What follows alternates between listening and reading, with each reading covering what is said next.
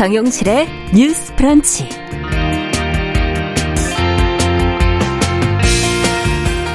안녕하십니까 정용실입니다. 우리나라는 초저 출산 국가로 합계 출산율이 거의 매년 역대 최저치를 지금 경신을 하고 있습니다. 어, 최근에 통계청이 발표한 9월 인구 동향에서도 저출생과 인구 감소 흐름이 뚜렷하게 보이고 있는데요. 국가의 지속 가능성을 위협하는 이 저출생 문제를 해결하기 위해서 정부와 지자체가 대책을 지금 내놓고 있지만 근본적인 해결과는 거리가 멀다는 지적이 계속 나오고 있습니다.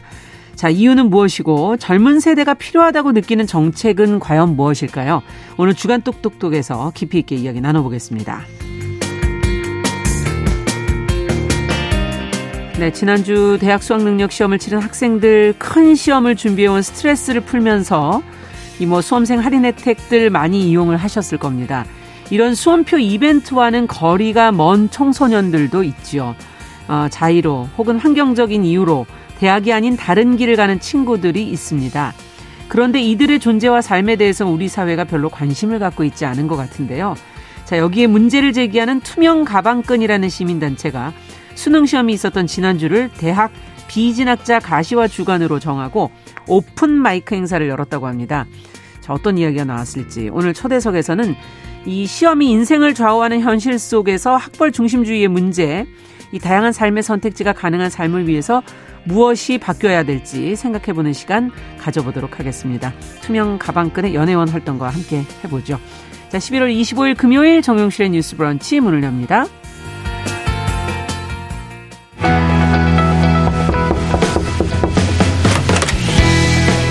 청년 여성의 눈으로 세상을 봅니다.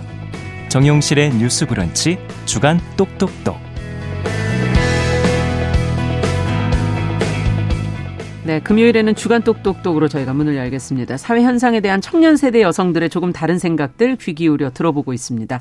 오늘도 두 분과 함께 하겠습니다. 계간홀로 이진송 편집장 어서 오십시오. 안녕하세요. 네, 그리고 청소년 페미니스트 네트워크 위티의 최유경 활동가 어서 오십시오. 안녕하세요. 자, 오늘 두 분과 함께 정말 좀 솔직하게 한번 얘기를 좀 들어보고 싶습니다. 저출생의 문제, 그 대책까지도 한번 같이 생각해 볼까 하는데 지금 뭐 국가 미래가 이렇게 출산율이 낮아지면 위협을 받는다. 이러다가 뭐, 어, 국가가 뭐 소멸될 수도 있다. 이런 얘기까지도 좀 뭐 심각하게 나오기도 하고요.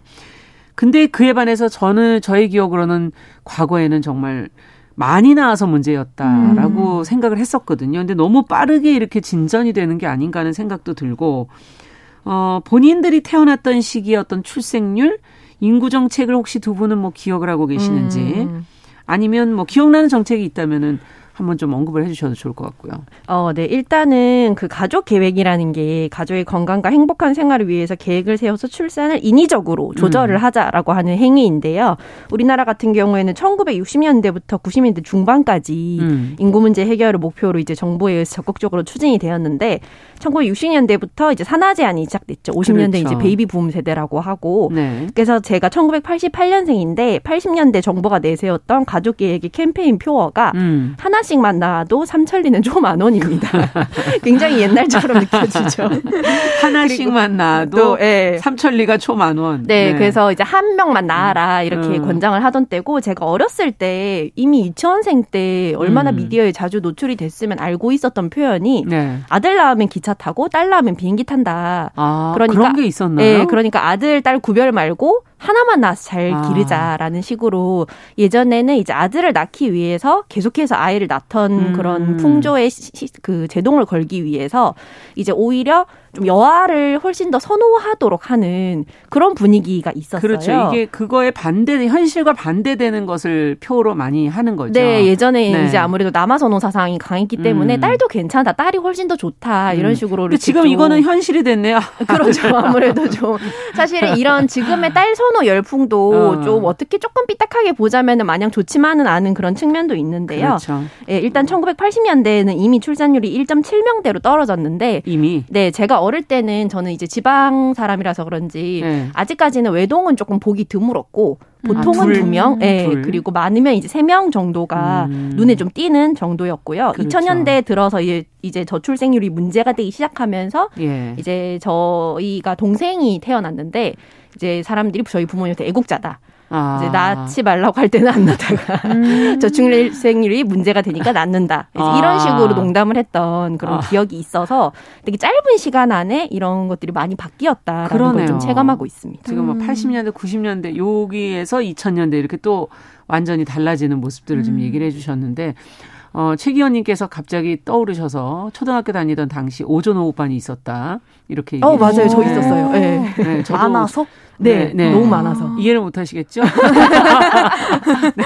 체육경 활동가는 네. 왜 오전 오후반이 있는지 그때 50명이 넘었답니다 한 번에. 어. 네. 그리고 김금숙님께서 잘 키운 딸 하나 아들 부럽지 않다. 네, 맞아요. 이런 표도 있었죠. 음. 최경 활동가께서는 그러면 언제부터 기억을 하시는 거예요? 저는 2001년생이어서. 어. 아, 그래서 지금 얘기가 이렇게 네. 대화가 약간 단절이 되는. 네. 굉장히 옛날 얘기처럼 들리겠어요. 한 반에 한 30명 정도가 네. 네. 좀 안정적으로 있었을 때가 음. 이제 제가 기억하는 초등학교 시기이고 음. 사실은 이제 진송님 세대를 거쳐서 이제 음. 제가 태어난 시기부터 좀 출생률이 급격히 하락했거든요. 네. 그래서 1997년에 IMF 외환위기로 음. 이제 급속히 감소하는 추세를 보이다가 2000년대에 오면서 사실은 이초 저출산 시대라는 게 본격적으로 시작됐다라고 그렇죠. 얘기하기도 하는 것 같아요. 그럼 본인은 몇 형제 관계가 어떻게 되세요? 저는 동생 하나 있는데 아. 원래 엄마 아버지도 이제 동생을 낳을 생각이 없다가 제가 그냥 이렇게 조르니까 아. 낳았다고 이제 나중에 말씀을 해주시더라고요. 음. 그래서 원래는 외동만 이제 하나만 낳을 생각이었다. 음. 그래서 저도 이렇게 초등학교, 중학교 이렇게 생각해 보면 사실 대부분 친구들이 다 외동이거나 외동이에요? 네 거의 다 외동이거나 음. 혹은 하나 정도 뭐 언니 오빠가 있거나 동생이 있거나 그런 애들이 적다는 말이군요. 그 네. 그, 많아봤자 그 정도 사실은 세 명 이상인 데는 거의 본 적이 없는 없어요. 것 같아요. 네, 네. 그래서 어떤 게 또 기억이 나십니까? 2000년대 확연히 네? 어 2000년대 확연히 다르긴 다르네요. 네, 네, 네. 네.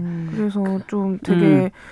약간 두 분이 얘기하시는 게 저한테는 되게 되게 옛날 얘기처럼 느껴지는 약간 네 저야 당연하게 생각하는 지금 이진성 편집장께서 지금 굉장히 웃으셨어요. 네. 어떤 마음이 드십니까? 어, 그러니까 체육계 활동가한테는 이것이 이제 거의 약간 구한말 시절로 들릴 수도 있겠다라는 생각이 드는데 사실 기억하시는 분들 있을지 모르겠는데 네. 이 방송 들으시는 분들 중에 네. 그 1977년쯤에 그 정관 수술을 받은 사람에게 음. 주공 아파트와 주택 부검 아파트 분양 우선권을 부여했던 정책이 있어요. 이거는 정말 알기 어려운데 진, 이진성 편집장께서 어디서 자료에서 찾으셨어요? 네, 제가 이제 관련해서 이런 네. 책을 좀 쓰면서 자료 조사를 했었는데 음, 어. 그래서 이제 1982년에는 이제 굉장히 그 예비군 훈련 중에 맞아요. 이제 수술을 한 사람한테 잔여 시간을 면제를 해주거나 분양 당시에 강남의 모 아파트가 되게 네. 인기를 끌었는데 와. 이제 이 정관 수술을 한 사람들한테 우선권을 주면서 어. 약간 이제 속어로 예, 뭐 내시 아파트다 이런 말이 있었던 것까지 기사가 날 정도로 아. 굉장히 화제였었던 게 이제 인구 제한 네. 정책입니다. 맞아요. 네. 지금 말씀해주신 아파트 분양 우선권, 네. 뭐 예비군 훈련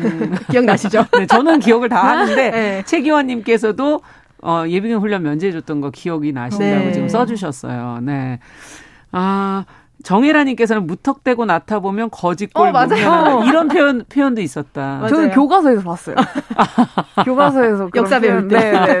그런 표현 봤습니다. 어떤 요즘 어, 이런 현실에서 보시면 어, 어떤 게 문제라고 보십니까? 음, 이제, 음. 이제 하나씩 이제 좀 들어가 보죠. 아, 네. 한때는 하나만 나 잘 기르자 이러다가 지금은 뭐 너무 낮아졌잖아요. 네. 네. 그래서 요즘에 이제 너무 초저, 출생률이 문제가 되면서 음. 여러 가지 현실적인 이유가 뭐가 있을까 이야기를 많이 하는데요. 네. 이제 최근에 일간지와 인터뷰를 한 국제경제 전문가 같은 경우에는 결혼은 한국 여성에게 나쁜 거래다라는 음. 표현을 했어요. 아. 그래서 어 25에서 34세 한국 여성의 고등 교육 비율은 예. 2019년 기준 OECD 1위 76%인데요. OECD 1위예요? 1위요. 네. 아. 그래서 가장 고등 교육을 많이 받는 나라인데 그리고 경제적 자립도도 높습니다. 그런데 이제 한국 여성들이 아이를 낳고 나면 일을 그만두라는 압박을 받고 어. 독박 가사나 육아에 시달리기 때문에 예. 어, 이런 경력 단절과 고된 노동이 출산한 여성을 기다리기 때문에 음. 여성들에게 이 결혼과 출산은 나쁜 거래다라는 표현을 써서 굉장히 화제가 됐거든요. 음. 기회 비용이 너무나 크다는 거죠. 예.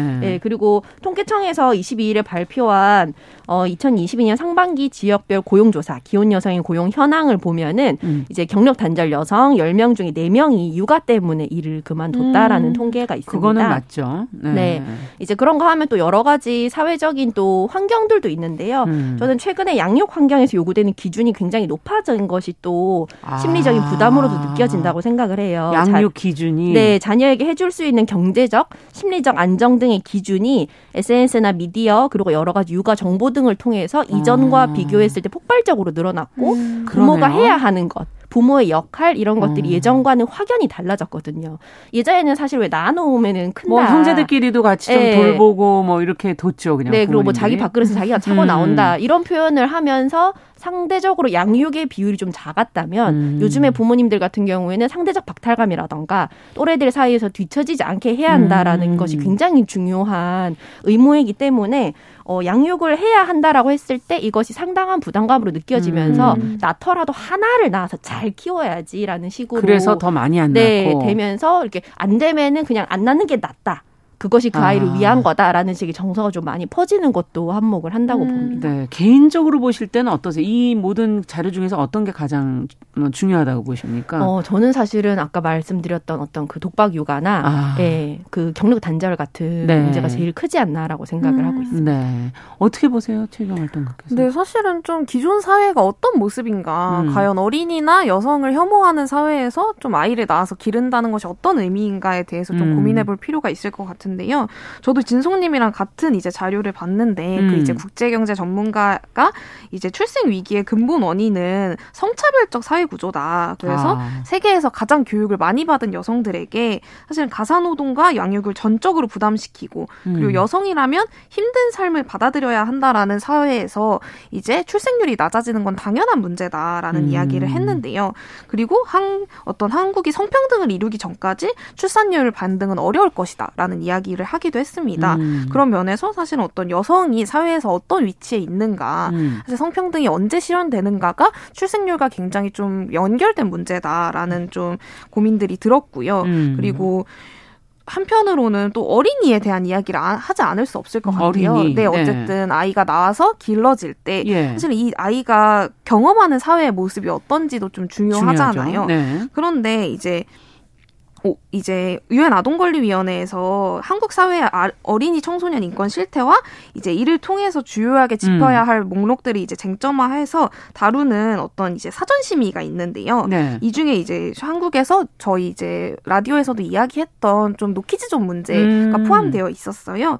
근데 한 위원이 여기서 한국 사회에서 점점 노, 늘어가는 노키즈존을 비롯한 여러 이제 인권 실태에 대하여 전반적으로 음. 한국은 아동을 혐오하는 국가라는 인상을 받았다라고 아. 이야기를 하기도 했습니다. 그럴 때 굉장히 좀 어, 고민이 드는 말이었던 것 같아요. 그러네요. 사실은 어떤 노키즈존이나 음. 사회에서 어린이나 청소년을 대하는 모습 같은 것들이 굉장히 좀먼 존중하지 타국, 않고 네, 있으니까. 네, 네. 먼 타국의 어떤 위원에게 사실은 음. 혐오하는 인상, 아동을 혐오하는 인상을 주었다라고 말하게 한 것은 사실은 그만큼 한국에서 음. 어린이 청소년에 청소년 인권에 대한 문제가 좀 심각하고 좀 인권이 굉장히 떨어져 있다라는 이야기 아닐까? 그러네요. 라는 생각이 들면서 사실은 물론 당연히 여성의 출산에 대한 고민도 중요하지만 동시에 그 낳은 아동이 어떻게 자라서 어떤 음. 사회를 마주할지 좀 고민해 보는 것도 필요하지 음. 않을까라는 생각이 좀 들었습니다. 네. 아까 이제 어, 이진성 편집장께서 양육 기준이 올라간다 이런 얘기와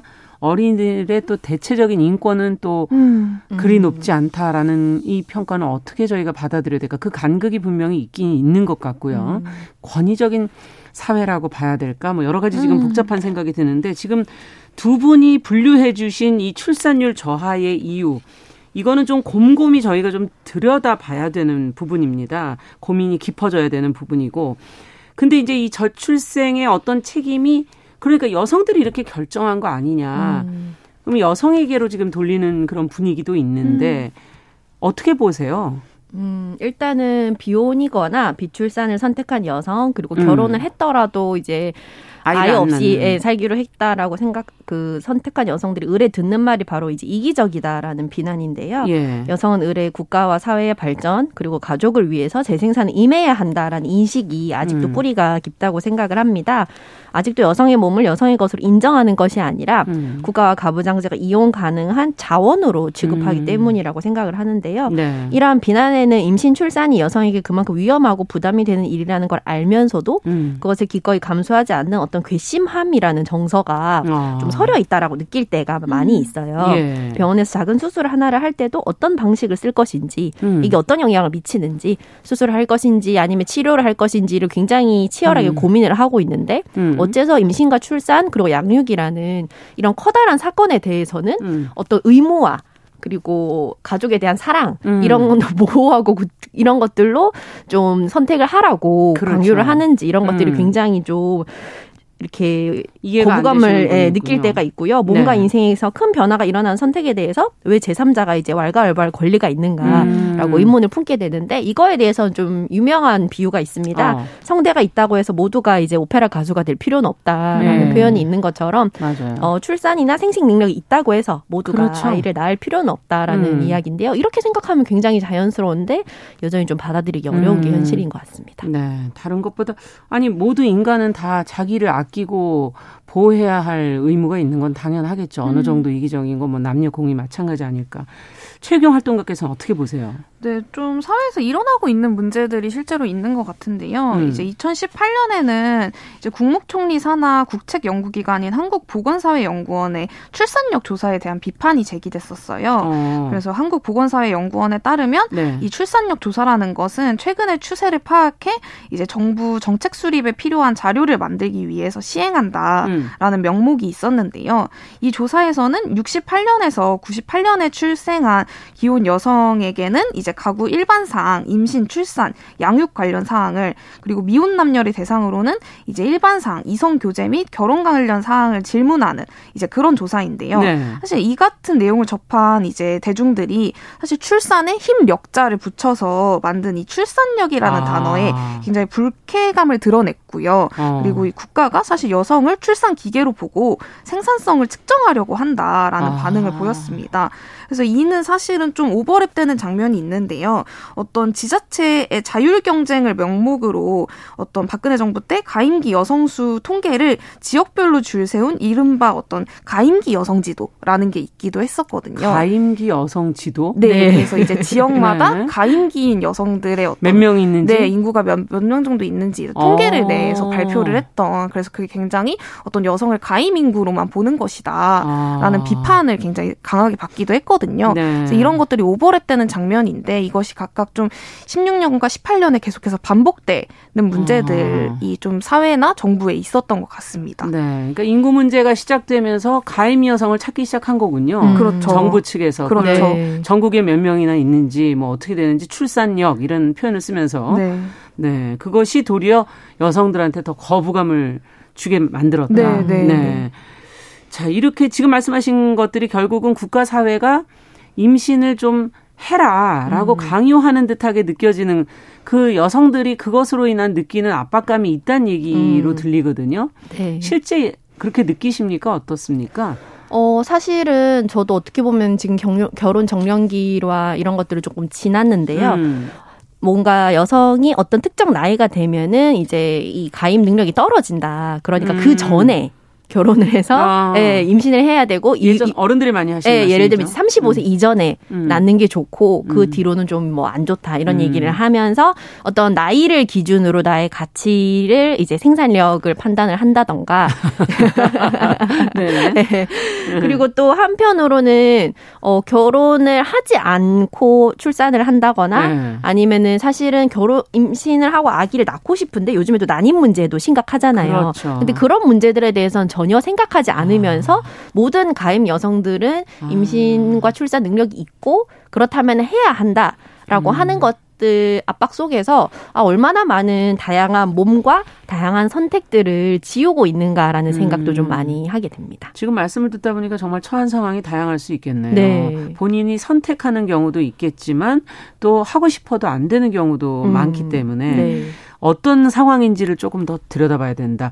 어떻게 보세요, 최경 활 동님께서는? 저는 사실 이런 어떤 특정 나이대나 특정 음. 정체성의 임신을 사실상 강요하는 이런 분위기들에 대해서 사실은 어떤 반대로 어, 임신을 금기 당하는, 금기시 당하는 이들의 목소리도 음. 이야기할 필요가 있다라고 느끼는 것 같아요. 네. 조금 뭐 다른 얘기처럼 느껴질 수는 있지만, 네. 하지만 사실 임신을 할 권리와 하지 않을 권리라는 것이 굉장히 유기적으로 연결되어 있거든요. 예. 그럴 때 임신을 하지 말아야 하는 이들이 지정되어 있다라는 것은 사회에서 동시에 임신을 해야 하는 시기와 정체성과 어떤 음. 그런 것들이 있다라는 점을 의미하기도 합니다. 그런 면에서 사실은 청소년이나 장애인 그리고 빈곤한 이들의 어떤 임신과 아. 출산, 양육에 대해서 좀 호명이 필요하지 않나라는 생각도 한편으로는 좀 들었던 것 같습니다. 임신하라 그러면서 정말 뭐 임신을 하고 싶어 하는데도 네네. 그들에게는 관심 없는 경우도 네네. 있다는 네네. 지금 말씀이신 네. 거죠. 어, 뭐, 앞서 얘기하신 미혼모의 문제도 뭐 마찬가지가 아닐까 싶기도 하고, 어쨌든, 이, 어, 그 외에 뭐 장애인, 청소년 이런 얘기를 지금 해 주셨어요. 자, 그렇다면은, 어, 출산 장려 정책들이 지금 음. 엄청나게 나오고 있는데, 이런 정책을 들여다보시는 심정들은 어떠십니까? 어, 네, 일단은 구체적인 예를 한번 들어보면은 강원도 영월군에서 예. 내년부터 예. 셋째 출산 시에 천만 원의 출산 장려금을 지급을 한다 그래 한다고 했고요. 어. 전남 한평군도 다섯째 아이 출산 1만 1천만 원을 분할 지급을 한다라고 어. 했고 작년에 교육부가 내년부터 이제 셋째 아이부터는 어그 4년제 8학기, 3년제 6학기 전액 등록금을 지원을 받을 수 있도록 지원을 하겠다라고 밝힌 적이 있어요. 네. 그런데 이런 출산 장려 정책 대부분이 일회성이고 그것도 다둥이 출산 시에 얼마를 준다라는 그러네요. 식에 맞춰져 있어서 예. 근본적인 혜택이 돌아가면서 전체적인 환경이 개선되는 것이 아니라 무슨 성과를 쌓는 게임의 보상처럼 여겨질 음. 때가 있거든요. 음. 사실 아이를 낳고 키우는 건 천만 원 정도의 일시적 보상금 이상의 사건이자 비용이 드는 그렇죠. 일인데 네. 이게 너무 좀 일회성에 그리고 좀 언발의 오줌 누기식 정책이 음. 아닌가라는 생각이 많이 들고요. 그렇다면은 셋째부터 지원을 한다면 음. 우리 사회가 다둥이 가정이 아닌 첫째와 둘째 아이에 그렇죠. 대해서는 이렇게 가치가 있다고 판단을 하지 않는 건지라는 음. 의문을 가질 수밖에 없다고 생각을 합니다. 지금의 제도가 네. 최경 활동가께서는 네, 2016년에는 좀 출산율 회복을 위한 보완 대책 국가정책 조정회의라는 것이 열렸는데요.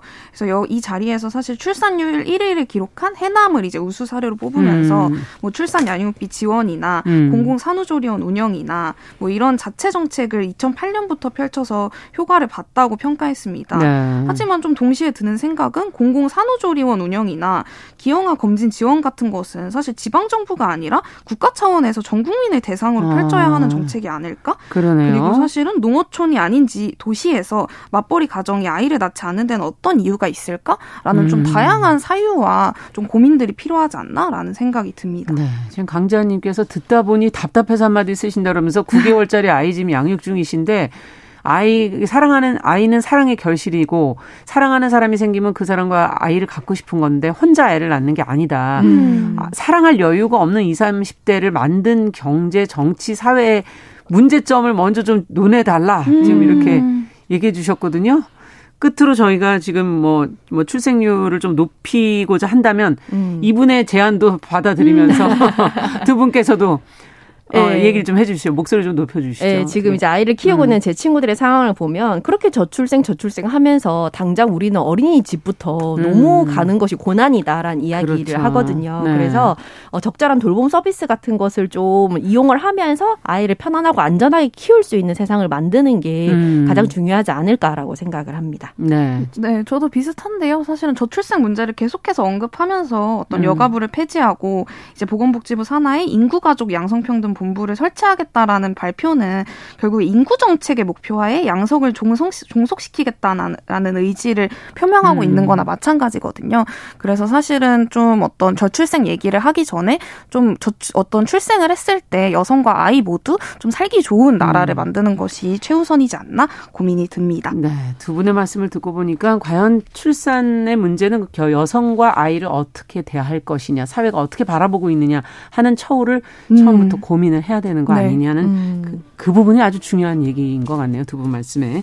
자, 주간 똑똑똑 오늘은 우리나라 저출생 문제 그 대책을 같이 한번 생각을 해봤습니다.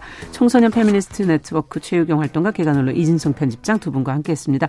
말씀 잘 들었습니다. 감사합니다. 고맙습니다. 네, 정용실의 뉴스브런치 잠시 후 돌아오겠습니다.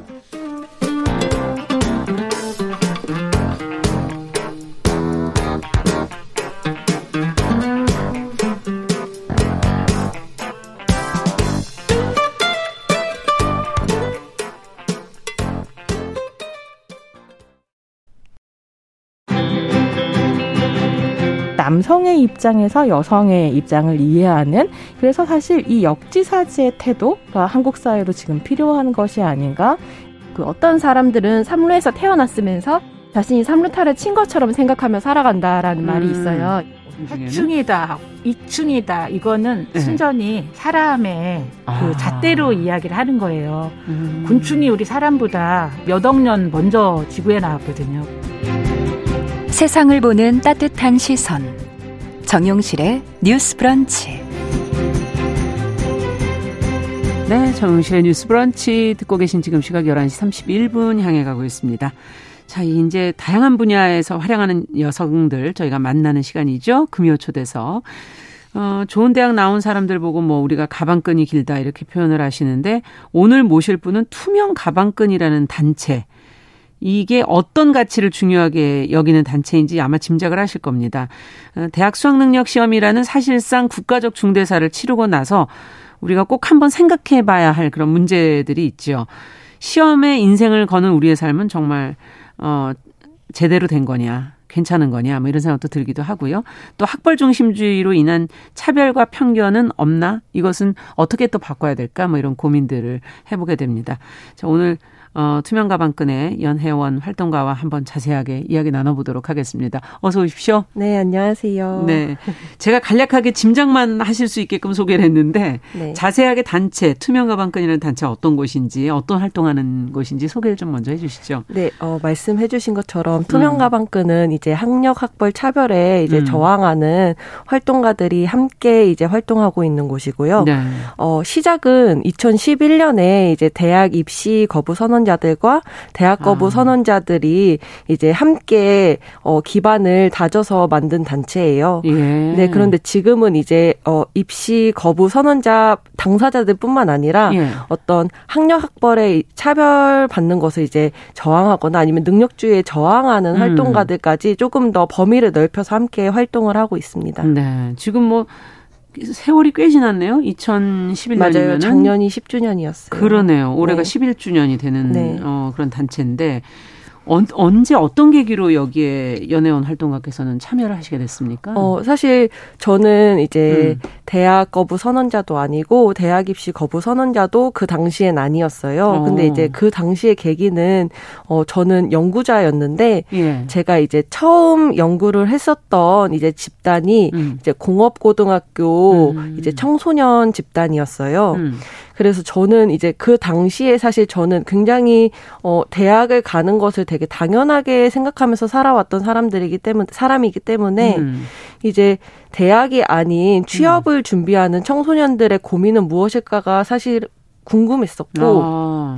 근데 이제 그때 연구를 하면서 사실 제 부족함을 되게 많이 느꼈었던 것 같아요. 음. 제가 너무 편협한 시선으로 음. 어떤 그 청소년들의 어떤 고민을 바라보고 있다라는 생각을 했고 아. 그리고 이미 어 학력 학벌 차별과 관련해서 운동하고 있는 활동가들이 있는데 예. 그들의 고민을 들어보지 않고서 내가 이 연구를 하는 게 맞을까라는 생각을 하다가 이제는 아예 그냥 그 아예 활동가가 되어 버렸어요.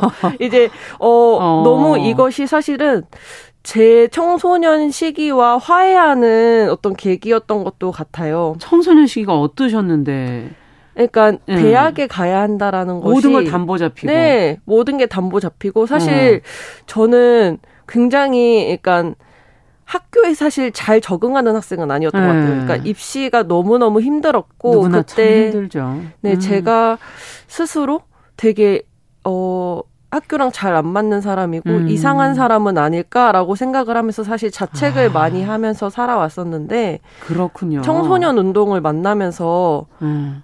아 어떻게 이것이 나와 화해 나의 과거와 화해하는 음. 계기가 될 수도 있었고 사실 어 더 이상 음. 이제 내가 이 활동가들과 다른 이야기를 할 필요가 없다. 내가 그러네요. 직접 활동을 하고 싶다라는 생각을 하게 됐던 것 같아요. 야 연구자에서 활동가로 네. 가시게 됐고 그래도 그 연구를 하시겠다는 처음에 생각하신 것만도 관심이 맞아요. 있었다는 거 아닐까? 맞아요. 지금 우리 사회에서는 사실은 그 관심 자체가 없는 상태인데 맞아요. 그거부터가 남다른 대목이 있었기 때문에 활동가로 들어가신 것 같거든요. 어 저는 이 자료들을 보면서 우리나라에서 대학 비진학자가 뭐 어느 정도 될까 이런 것도 전혀 몰랐어요. 네. 그 숫자가 꽤 많더라고요. 네, 맞아요, 맞아요. 네, 어느 정도 됩니까? 그래도 지금 사람들이 맨날 이제 대학 진학률이라고 하면 70% 정도 된다라고 얘기를 하는데요. 음. 근데 그렇게 따지면 30%가 대학에 진학하지 않고 있다라는 말이잖아요. 그러니까요. 이게 적은 숫자가 아니잖아요. 30%는 사실 진짜 적은 숫자가 아닌데 네. 너무 그 70%에 강조되다 보니까 어. 사실 30%의 삶이 굉장히 뭔가 어, 가시화가 안 되는 것 같은 느낌이 강한 음, 것 같아요. 그러네요. 30% 적지는 않은데. 네, 굉장히 적지 않죠. 그래도 어쨌든 우리나라가 너무 대학 진학률이 높은 것도 사실인 것 같습니다. 맞아요. 앞서도 이제 뭐 여성의 대학 진학률이 앞서 세계 OECD 맞아요. 1위라는 얘기도 해주셨고 세계를 통틀어서 진학률이 높은 것으로도 알려져 있고 네. 어, 어떻게 그럼 이 30% 아무도 주목하지 않는 이 30% 그분들은 어떤 정체성을 갖고 있는 것 같습니까? 같이 지금 활동해 오시면서 느끼는 거. 제가 지금 활동이랑 연구를 병행하고 있는데요. 음. 이제 이전 연구에서 이제 공업고등학교 학생들을 음. 연구했다면 지금은 이제 대학에 진학하지 않은 성인들을 인터뷰하면서 연구하고 있어요. 네. 어, 제가 만나본 분들은 정말 정말 다양한 직업군에 있었어요. 어. 네, 뭐 예를 좀뭐 들어 주신다면 개발자도 계시고 그렇겠죠. 그다음에 영화 업계에서 이제 예. 연출 일을 하시는 분도 계시고 아. 뭐 활동가도 계시고 네. 그다음에 뭐 교사 뭐 이제 학원 교사로 일하시는 분도 있고 음. 굉장히 많은 직업을 가지고 계셨고 음. 그다음에 굉장히 많은 정체성을 가지고 있죠 당연히 왜냐하면 사람이 이제 학력이나 학벌로만 자기 정체성이 만들어지는 건 아니잖아요. 그렇죠. 근데 제가 공통적으로 느꼈던 건 음. 어, 각자의 업계에서 자기 일을 잘 하고 있음에도 음. 어, 자기가 대학에 나왔어야 하는 건 아닌가라는 고민을 계속 함께 하면서 살고 있다라는 아. 지점이었어요. 어. 사실 저는 이 지점이 굉장히 어떤 미시적인 차별이라는 생각이 들거든요. 음. 사실 많은 사람들이 요즘에는 너무 많은 사람들이 대학을 나오니까 네. 대학 별거 아니다. 대학 음. 나와봤자 소용없다. 네. 대학 나온다고 취업되는 거 아니다라는 말을 아무렇지 않게 하잖아요. 그렇죠. 근데 그 대학이라는 것이 음. 아무렇지 않아질 수 없는 사람들이 그만큼 존재한다라는 거예요. 음. 어, 뭔가 예를 들어 진급 시험에서 떨어지거나 혹은 누가 뭐 학번이 어떻게 되세요? 뭐 이런 아, 사소한 질문 네, 사소한 질문 했을 때도 아, 내가 대학에 나왔으면 이런 감정을 느끼지 않을 수 있었을까? 아. 내가 대학에 나왔으면 진급에서 붙을 수도 있었을까? 아. 혹시 이렇게 대우받는 것이 내가 대학에 안 나와서인가? 라는 음. 사실 질문을 평생 하면서 살아간다라는 거는 저는 진짜로 어떤 문제네요. 네, 진짜 문제라고 생각이 들거든요. 네. 굉장히 어떤 자격지심을 가지고 평생 살아가야 한다라는 거잖아요. 음. 자기 일을 어, 열심히 잘 하고 있고 네. 다른 여러 가지 관계를 맺고 있고 어, 학력 외에 다른 정체성을 가지고 있음에도 음. 계속 학력이라는 것이 뭔가 자신의 발목을 잡는 것 같이 느껴진다라면 저는 이건 정말 심각한 문제라고 생각이 음. 드는 것 같아요.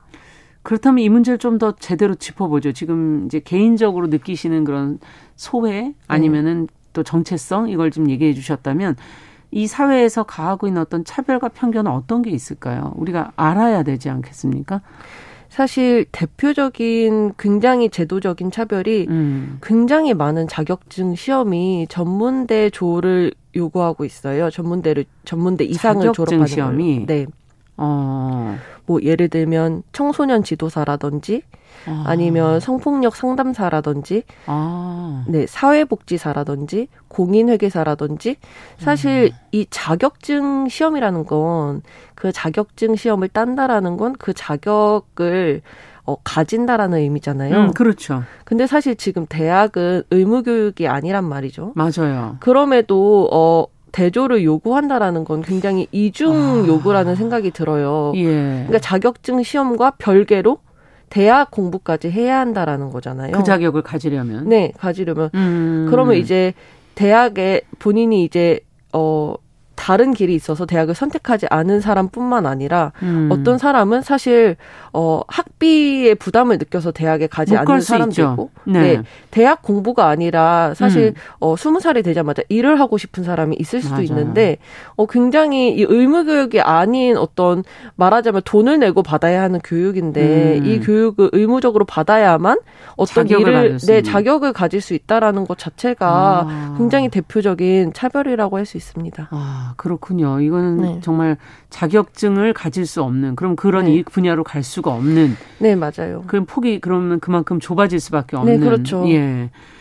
지금 이제 여원영 님께서 지금 두 아이의 엄마인데 작은 애가 고등학교 졸업하고 취업을 했는데 대학을 안 가서 처음에 걱정을 했지만 지금 아이가 너무 만족하고 일찍 취업해서 자유롭게 여행도 다니면서 하고 싶은 거 하면서 지내고 음. 있다. 음. 이렇게 얘기를 주셨어요. 정말, 어, 우리가 너무 모르는 부분이 많았구나 하는 생각도 드는데요. 네. 어, 특권 의식이라는 거에 대해서도 한번 어, 음. 세, 생각을 해보면서 얘기를 좀 해볼 필요가 있을 것 같아요. 학벌 중심주의에 너무나 이제 젖어들어서 어, 좋은 대학 나온 것이 인생 최대 어떻게 보면 성취고 그걸로 좋은 대접 받아야 된다. 이런 거를 들여다보시는 입장에서는 어떠십니까? 연구자로서는. 사실 그런 감정이 든다라는 게 너무나 당연하게 만드는 사회 구조인 게 문제인 것 같아요. 음. 그러니까 우리가 어떤 이 사회에서 음. 어 좋은 시민이 되기 위해서 우리가 어떤 갖춰야 할 것은 사실 단순히 시험 성적이 아니잖아요. 맞아요. 음. 네, 정말 사실 사회라는 게 만들어진 이유 자체가 함께 살기 위해서인데 음. 우리가 거기에서 더 많은 것들을 배울 수 있는데 지금의 어떤 교육 같은 경우에는 수능 시험 성적, 음. 좋은 대학을 위한 교육만 하다 보니까 그리고 그것을 굉장히 고통스럽게 그 과정을 보내도록 음. 되어 있잖아요. 네. 그러면 사람들은 당연히 그에 어 상응하는 음. 보상 심리를 가진다라고 생각을 아. 해요. 그래서 어 사실 우리가 인정해야 되는 건 예. 진짜 수능 시험 성적이 사실 무의미할 수밖에 없다라는 거예요. 예. 수능 시험 성적을 어, 잘 받았다고 해서 내가 당장 어, 사람들과 잘 지낼 수 있는 것 혹은 네, 다른 사람을 돌볼 수 있는 것 음. 혹은 이런 능력까지 다 보장받는 건 아니잖아요. 맞아요. 근데 이제 그 시간들이 너무 고통스러웠고 어 그것밖에 할 수 없었으니까 음. 어 좋은 대학에 간 사람들이 나는 마치 모든 분야에서 권위자가 될 수 있는 것처럼 아. 나는 모든 분야에서 좋은 사람인 것처럼 착각할 수밖에 없는 그런 음. 보상 심리를 주는 시스템이다 보니까 그리고 그걸 굉장히 사회가 굉장히 강요하고 있다라고 생각이 들거든요. 음. 그러다 보니 어 사실 일부 분야에서는 그런 역량이 되지 않는 사람들도 좋은 음. 대학을 나왔다는 것만으로 어떤 숟가락을 얻는 거죠. 네, 네. 높은 자리를 차지하고 음. 자기 분야가 아닌데도 굉장히 말을 얹고 음. 그런 장면들이 사실 굉장히 사회적으로 너무 큰 부작용이 아닌가라는 생각이 드는 것 같아요. 아. 지금 그 안에서 그 제도에서의 고통을 주는 시스템이기 때문에 수능이라는 것 자체가 네. 힘들게 하는 과정이니까 맞아요. 보상받고 싶어 하게 되는 그래서 네. 특권 의식을 누리고 싶어 하는 네. 이 구조 자체도 일단은 문제다. 시험 성적이 무슨 의미가 있겠느냐 네. 이런 지금 지적을 해 주셨는데 진짜 한번 정말 생각해 볼 문제인 것 같네요.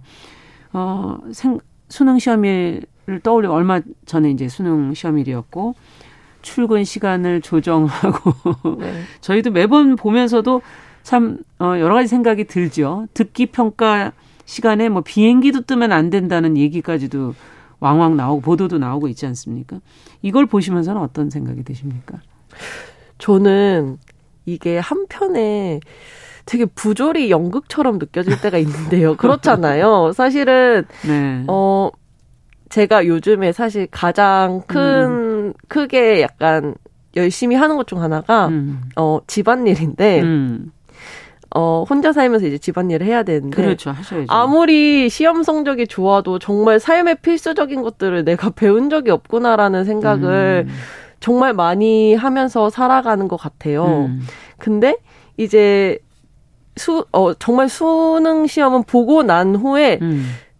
이 시험을 본 것이 내 삶에 무슨 도움이 되었던 거지? 음. 이 시간에 내가 차라리 다른 책을 더 많이 읽었으면 좋지 않았을까라는 아. 생각을 되게 많이 했는데 그런 것을 마치 모두가 거쳐야 하는 성인식처럼 어.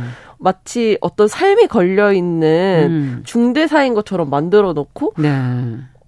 어떤 쇼 같이 뭔가 연극처럼. 네, 대중교통도 그걸 위해서 음. 뭐 시간을 미루고 음. 뭐 비행기도 안 뜨고 사실 처음부터 그 시험이 없었으면 됐잖아요. 되게 네.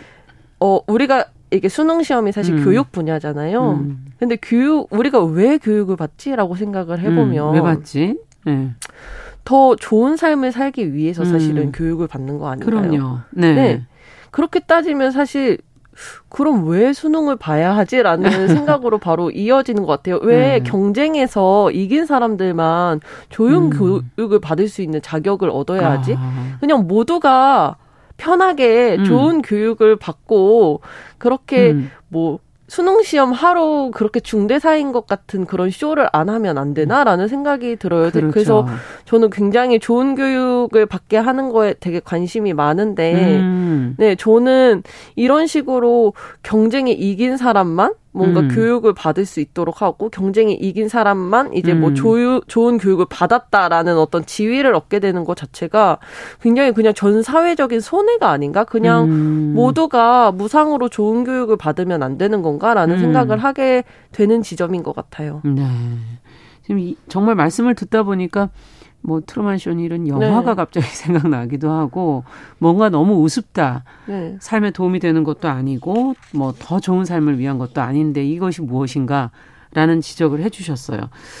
어, 실제로 사실 수능에 목숨을 건다는 표현들 많이 쓰잖아요. 맞아요. 청소년들이 시험 끝나고 이렇게 죽음을 선택하는 그런 경우들도 어, 매년 왕왕 좀 맞아요. 있었잖아요. 실제로 이런 어 가슴 아픈 일도 이렇게 알고 계시죠? 네, 저 음. 제가 이제 고등학생 때도 거의 매년 이런 뉴스를 접했었어요. 뭔가 시험 성적 비관 자살이라는 음. 얘기가 계속 있었고 사실 그 당시를 돌아보면 음. 저도 뭔가 진짜 정신줄을 붙잡는다고 하죠. 그 부담을 음. 이기기 위해서 매일 세뇌를 사실 했었던 것 같아요. 그러니까 이게 너무 아무것이니까 스스로 이건 아무것도 아니다. 난 살아야 돼. 이건 아무것도 아니야. 괜찮아. 음. 시험 못 봐도 괜찮아라는 생각을 음. 늘 하면서 맞아요. 어떤 중심을 잡으려고 했었던 것 같거든요. 음. 근데 사실 모두가 그렇게 청소년 시기에 자기 중심을 잡으려고 그렇게 고통을 견뎌야 한다라는 것 자체가 음. 사실 굉장히 이상한 일이고 그 과연 정말 그런 시험 성적 비관을 해서 네. 그런 선택을 한 사람들의 어떤 책임이 당연히 개인에게 있지 않고 이 음. 교육 제도에 어떤 있다. 네 있다라고 생각이 듭니다. 네. 자, 그러면 그 수능일에 지금 보니까는 대학 비진학자 가시화 주간을 네. 정하시고 오픈 마이크 행사를 하셨다고 얘기를 들었는데 네. 어, 어떻게 진행이 됐습니까? 그날 행사는?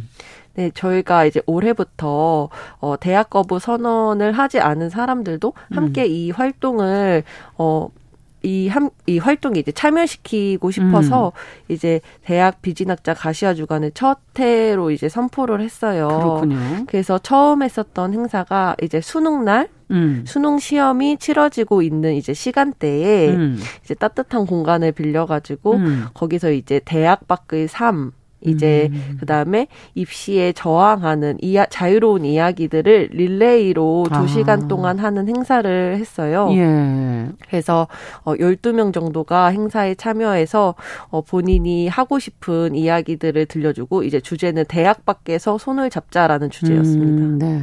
그러면은 그 어, 보러 오신 분들도 있고 발언자가 12분이라는 네, 거고. 맞아요. 발언자가 12명이었어요. 예. 참여해 주신 분들도 꽤 많았습니까? 네.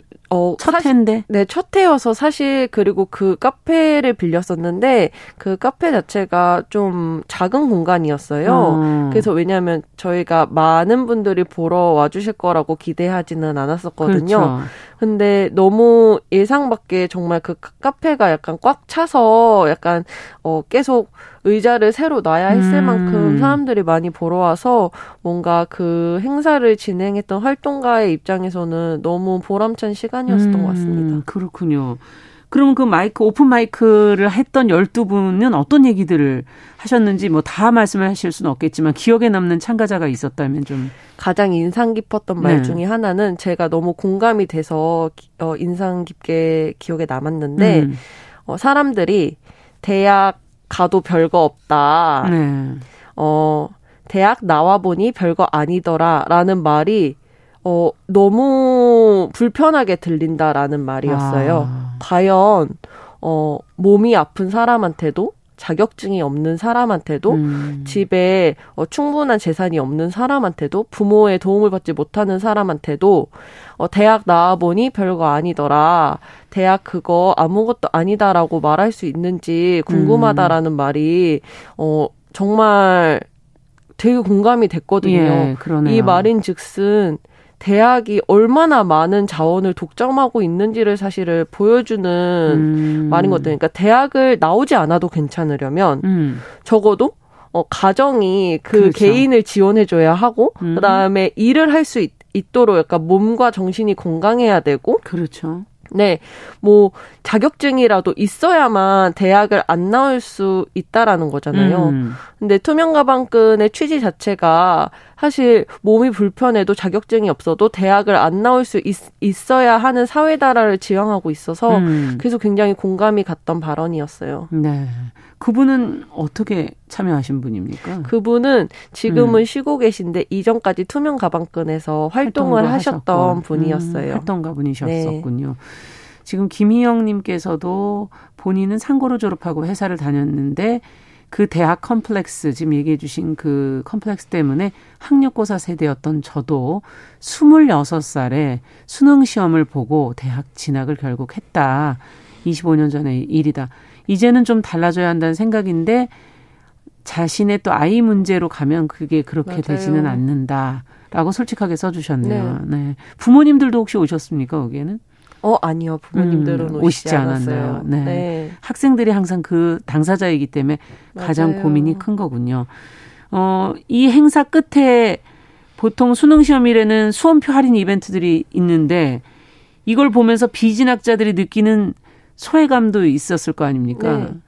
사실 대학 나온 사람의 입장에서는 뭐 수험표 할인, 뭐 학생 할인 이런 거 너무 공기같이 느껴지잖아요. 사실 음. 그냥 뭐 이게 뭐 어때서라고 네. 하는데 사실은 대학을 가지 않은 입장에서는 음. 어 수험표 할인이 있다라는 거 그럼 나는 대학을 가지 않았으면 어떤 경제적인 혜택도 받을 수 없다라는 아. 건가? 라는 생각을 가지게 만드는 되게 직접적인 어떤 이벤트 중에 하나인 것 같아요. 그러네요. 네, 그리고 사실 20대라고 해서 모두 대학생인 건 아닌데 학생 음. 할인을 주잖아요. 음. 그런 것도 마치 이런 암시 같아요. 네가 스무 살이 됐으면 당연히 대학에 갔어야 돼. 근데 아. 대학에 가는 거 정말 쉽지 않은 일이거든요. 대학 4년 그렇죠. 등록금이랑 여러 가지 생활비 합치면 그 천주희 연구자분이 쓰신 건데 1억 1,330만 원 정도가 거의 기본으로 들어야 하는 되죠. 돈이에요. 네. 음. 근데 사실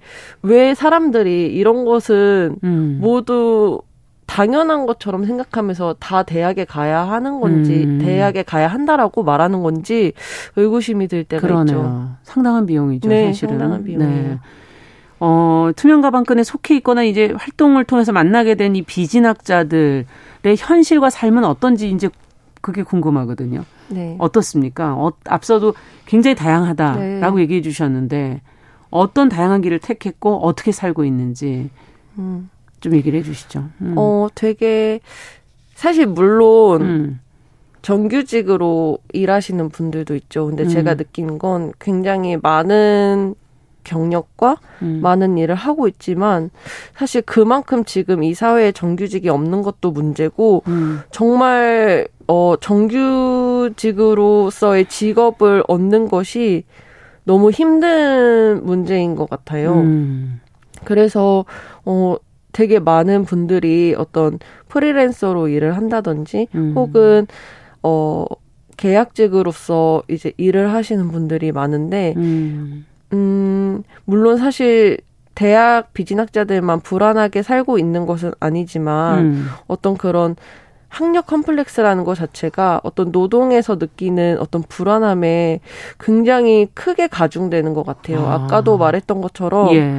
이 모든 게 내가 대학을 안 가서 벌어진 일은 아닌지에 그러니까. 대한 자책을 계속 심어주는 사회이다 보니까 음. 어 사실 실제로 정규직으로 일하는 것도 굉장히 힘들지만 거기에 자체까지 하게 되는 시스템 자체가 음. 지금 이 사회의 현실인 것 같습니다. 네. 노동의 문제하고도 연결이 되어 네, 있는 굉장히 그 밀접하게 밀접하게 연결돼 있고 그 안에 그 불안 네. 네, 한 원인이 되고 있다라는 네. 지금 지적을 해 주셨어요. 그분들이 대학을 진학하지 않은 이유는 어디 다양한 그것도 다양하지 않을까요? 굉장히 집단마다 다양하지만 음. 이제 일단 제가 연구했던 집단으로 음, 이제 본다면. 얘기를 해보자면 어 이렇게 어 굉장히 경제적인 어려움을 음. 느끼는 분들이 굉장히 많았었던 것 같아요. 네. 그러니까 맞아요. 사실 좋은 대학에 가려면 굉장히 많은 비용이 사교육으로 지출되어야 아, 하고 그것뿐만 네. 아니라 네. 부모가 정말 옆에 붙어서 관심을 가지고 네, 그 대학 전형이라든지 뭐 어떤 전형으로 가야 되는지 어느 학원에 가야 되는지를 붙어서 사실을 관리를 해줄 수가 있어야 네. 되는데 이게 계층이 나눠져서 계속 이게 유지가 되겠군요. 그렇게 되다 보면 네, 제가 인터뷰했었던 참여자 분들은 고등학생 때부터 본인이 일해서 직접 생활비를 벌어야 하는, 하는 네, 음. 그런 가정도 굉장히 많았고 그리고 사실 별로 이제 가정 자체가 교육에 크게 중요성을 두지 않고 있는 가정들도 많았고 알겠습니다. 근데 사실 그럴 수 있잖아요. 그럼요. 네. 자, 그러면 끝으로 저희가 한 30초 정도 남았는데 어, 어떻게 어떤 게 달라져야 될까요? 저는 사실 교육이 무상화되어야 한다라고 생각을 해요. 교육 자체가. 네. 네. 아까도 말했지만 음. 이렇게 교육을 받기 위해서 어떤 가정이 희생을 한다든지 음. 이렇게 많은 비용을 음. 어, 교육에 쏟아야 한다라는 것 자체가 문제라고 생각을 해서 저는 모든 사람이 좋은 교육을 무상으로 받을 수 있으면 좋겠습니다. 네. 자, 오늘 금요 초대석 투명 가방끈의 연애원 활동가와 함께 저희가 오늘 어, 입시 경쟁의 문제를 한번 사회를 사회 구조의 문제까지도 한번 생각을 해봤습니다. 오늘 말씀 잘 들었습니다. 감사합니다. 감사합니다. 자, 정윤실의 뉴스 브런치 금요일 순서도 같이 인사드립니다. 저는 다음 주에 뵙겠습니다. 안녕히 계십시오.